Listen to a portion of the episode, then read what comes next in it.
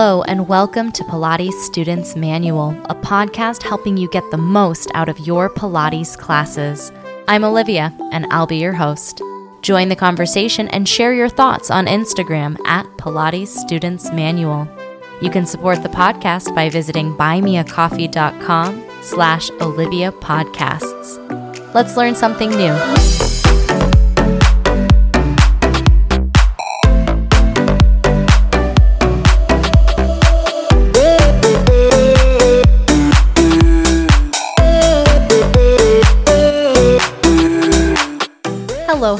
Everybody. Welcome back to the podcast. Today, we're going to be talking about the American College of Sports Medicine's guidelines for exercise testing and prescription and why that matters when we think about doing Pilates.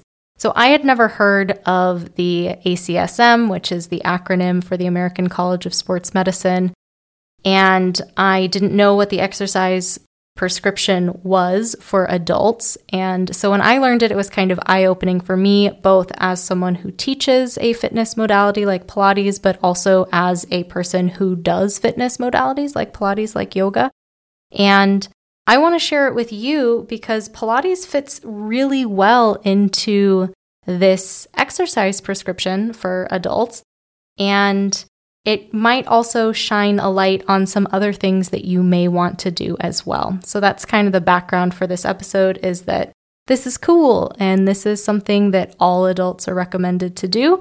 So let's talk about it. How does Pilates fit into this picture as well? So basically, the American College of Sports Medicine is this group of super smart individuals who get together every few years and they write out these guidelines and guidelines are what many, many, many systematic reviews have said, and many, many research papers, which were in those systematic reviews, have said. And it's to the best of our knowledge, like the best information we have, the most widely tested information we have. And we use these guidelines or guideline based care to work with all different types of people. And this different type of people that we're looking at is adults. And this exercise prescription is for all adults, you know, age 18 and over. And it's what this group, based on loads of research, is saying this is how much we should exercise every week. The guidelines for all adults, all, I would say, all healthy adults who don't have other conditions potentially that may influence this, but for adults, it's 150 minutes of moderate intensity cardio a week, or and or I guess some combination of 75 minutes of high intensity cardiovascular exercise a week. So you can do 75 minutes of high intensity, 150 minutes of moderate intensity, or if you do, it's like every minute of high intensity cardio is worth two minutes of moderate intensity cardio, but they recommend you do at least 150 minutes of moderate intensity cardio. And how we rate what cardio is, is by something called the talk test. So if you're walking at a very leisurely pace and you can hold a conversation without any breaks to take a big breath of air, or you're not panting or anything, that's called low intensity exercise modern intensity exercises, you can still talk, but like every now and again, you have to take a little extra breath. So you might be walking pretty briskly. And then high intensity exercise is going to be you can only get a few words out, but you're really spending most of your energy breathing. That's going to be high intensity. So we've got to do some of this cardiovascular work every week. They then recommend that you do two to three strength training sessions per week. And a strength training session is defined by them as working all the major muscle groups in the body to near fatigue. That's what they're calling a strength training session. First thing I thought when I heard that was, well, I am not meeting the physical activity guidelines for adults, right?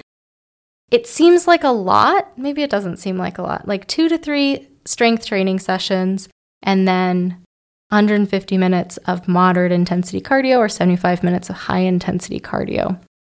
If you break it down, You've got your two to three sessions a week, and then that 150 minutes of cardio is either 30 minutes five days a week or 50 minutes three times a week, right? So it's not not doable. It's definitely doable, but it might be more than you find that you're already doing.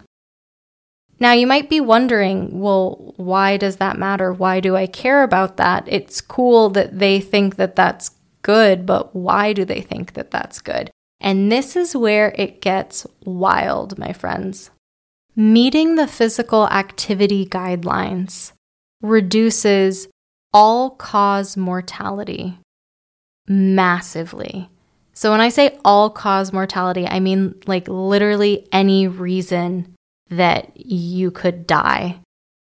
Meeting those physical activity guidelines massively decreases your likelihood of dying of anything. The reasons for that include improving your cardiovascular and respiratory function because you're asking your heart to work harder, so it gets good at working harder. We reduce the possibility of getting cardiovascular disease. It reduces those disease risk factors, decreases morbidity and mortality, decreases anxiety and depression, increases cognitive function, enhances physical function and independent living when you're an older adult, enhances overall feeling of well being, enhances quality of life, improves sleep quality and efficiency, enhances performance of work, recreational, and sport activities, reduces risks of falls and injuries from falls in older adults, prevents or mitigates functional limitations in older adults, and is an effective therapy for many chronic diseases in older adults. There's extra benefit to being an older adult and exercising, but for adults of all ages, the best thing you can do for yourself is exercise. And the type of exercise you should do is anything that meets these physical activity guidelines.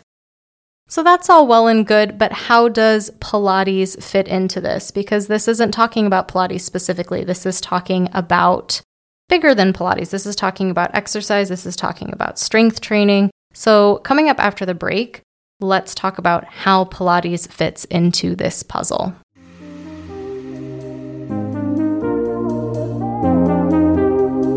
Hi there. Enjoying the podcast? Me too. Make sure you subscribe wherever you're listening so you get notified about new episodes. And visit buymeacoffee.com slash Olivia Podcasts to support the show. There you can make a one-time donation or become a member with a donation of as little as $5 a month. Members get some awesome perks, including a shout out in the next episode, a monthly newsletter, a monthly Zoom call with me, and more. You can also visit links.oliviabioni.com slash affiliates and check out some sweet deals on products I use and love. Now back to the show.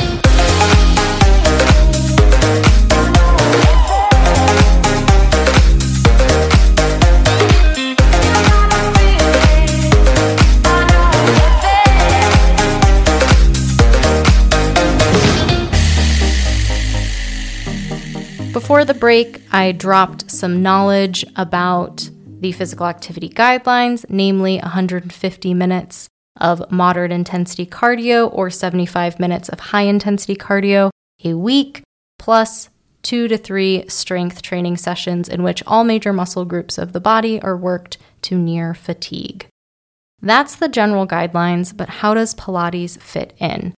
Well, as we know, there's a lot of different types of Pilates, and you may have taken Pilates classes that were very gentle, more stretching, more slow movements that didn't get your heart rate up. Maybe you spent a lot of time close to the mat, or you were doing more gentle movements on the reformer. Of course, that's going to be subjective because what's a gentle movement to someone may be a really intense movement to someone else. So, what that falls into in terms of a cardio range is like maybe that's not moderate intensity cardio if you're stretching on the reformer. Stretching on the reformer is awesome, but maybe it's not moderate intensity cardio, right? And maybe you take really high intensity reformer classes where you're running almost like a circuit and your heart rate is up and you're doing things with your arms and your legs. Like that can definitely qualify as a cardiovascular activity. Now, I'm not saying that Pilates has to be your cardio or that you need to take higher intensity Pilates classes in order to get the benefits. Where I really see Pilates fitting into our physical activity guidelines here is as a strength training session. So, one of the things that I love about Pilates is that we don't often or ever work to absolute muscle failure. We aren't trying to do the 100 until we physically cannot lift our legs anymore and we collapse, right? You may have seen people in gyms kind of pushing themselves to the point that they drop the weight or they can't put the weight back up. And that's called working to failure. And we don't often work towards failure in Pilates. We usually do several repetitions, but we don't go until we are physically unable to go any further. So we're already potentially working to near fatigue. And if you're working with a Pilates teacher who uh, is aware of the guidelines, which is awesome, and we love Pilates teachers who are aware of the guidelines, they might be setting up their classes to be more of a strength training session because we know in our Pilates classes, we work all of our body, and it usually happens in like a really flowing way where you're like, oh my gosh, the time just passes so quickly. But as you're going through these exercises, you are working your arms and your legs and your front body and your back body and your side body and your whole body, right? As you're going through the exercises.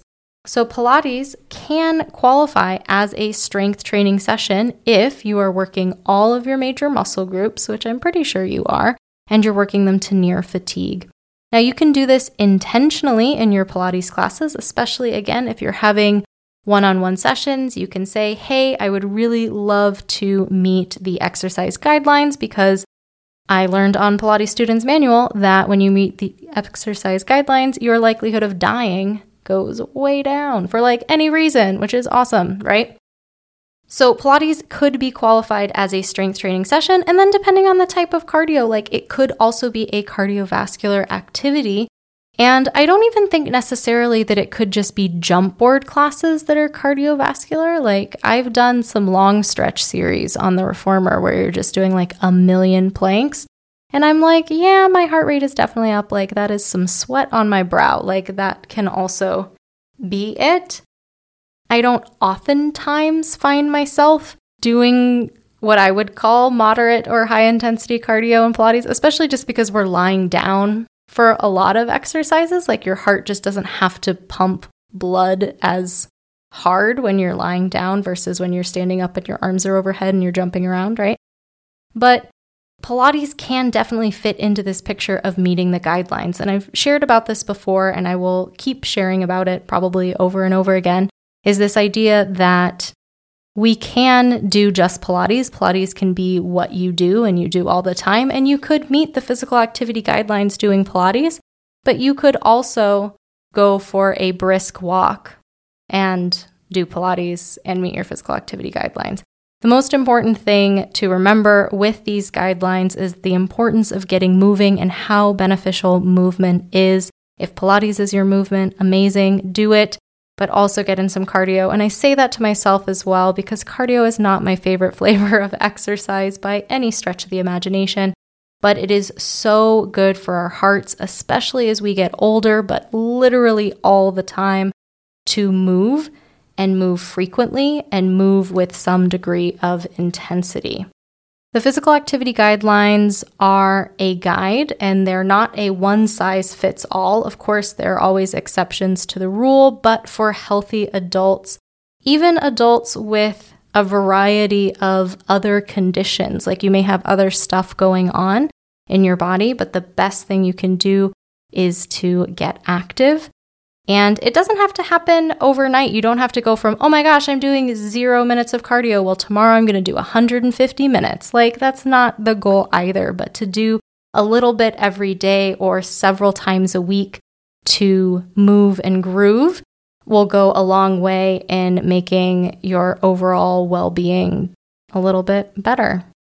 And that's not me. I mean, it's also me. I'm definitely saying that, but also that's what the guidelines say. And it's backed up with lots and lots of research. It's like we have difficulty di- like agreeing on things in general, but the jury is not out. The jury is in and exercise is good and Pilates is a vital part of that exercise as well. It's on my to do list to get more cardio in more meaningful ways. I'm trying to find a method of cardio that I don't hate. I had a friend who said, Oh my gosh, I love swimming. And I was like, I don't even know if I know how to swim. But the benefits are definitely there. And I love decreasing all cause mortality. So let's all get on that guideline train. Huge thank you to some new supporters of the podcast. Thank you to Jamie and Rose. So glad to have you as part of the project. The newsletter for August just went out, so if you're looking at scheduling a coffee chat, I look forward to chatting with you soon. Hope you have a great couple weeks, and I'll talk to you again soon.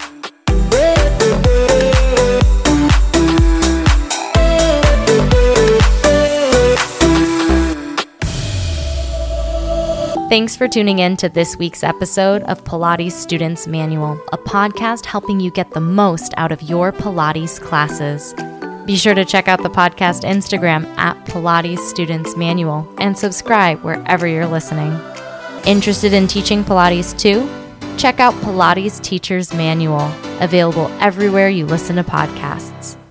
I hope to see you next episode. Until next time.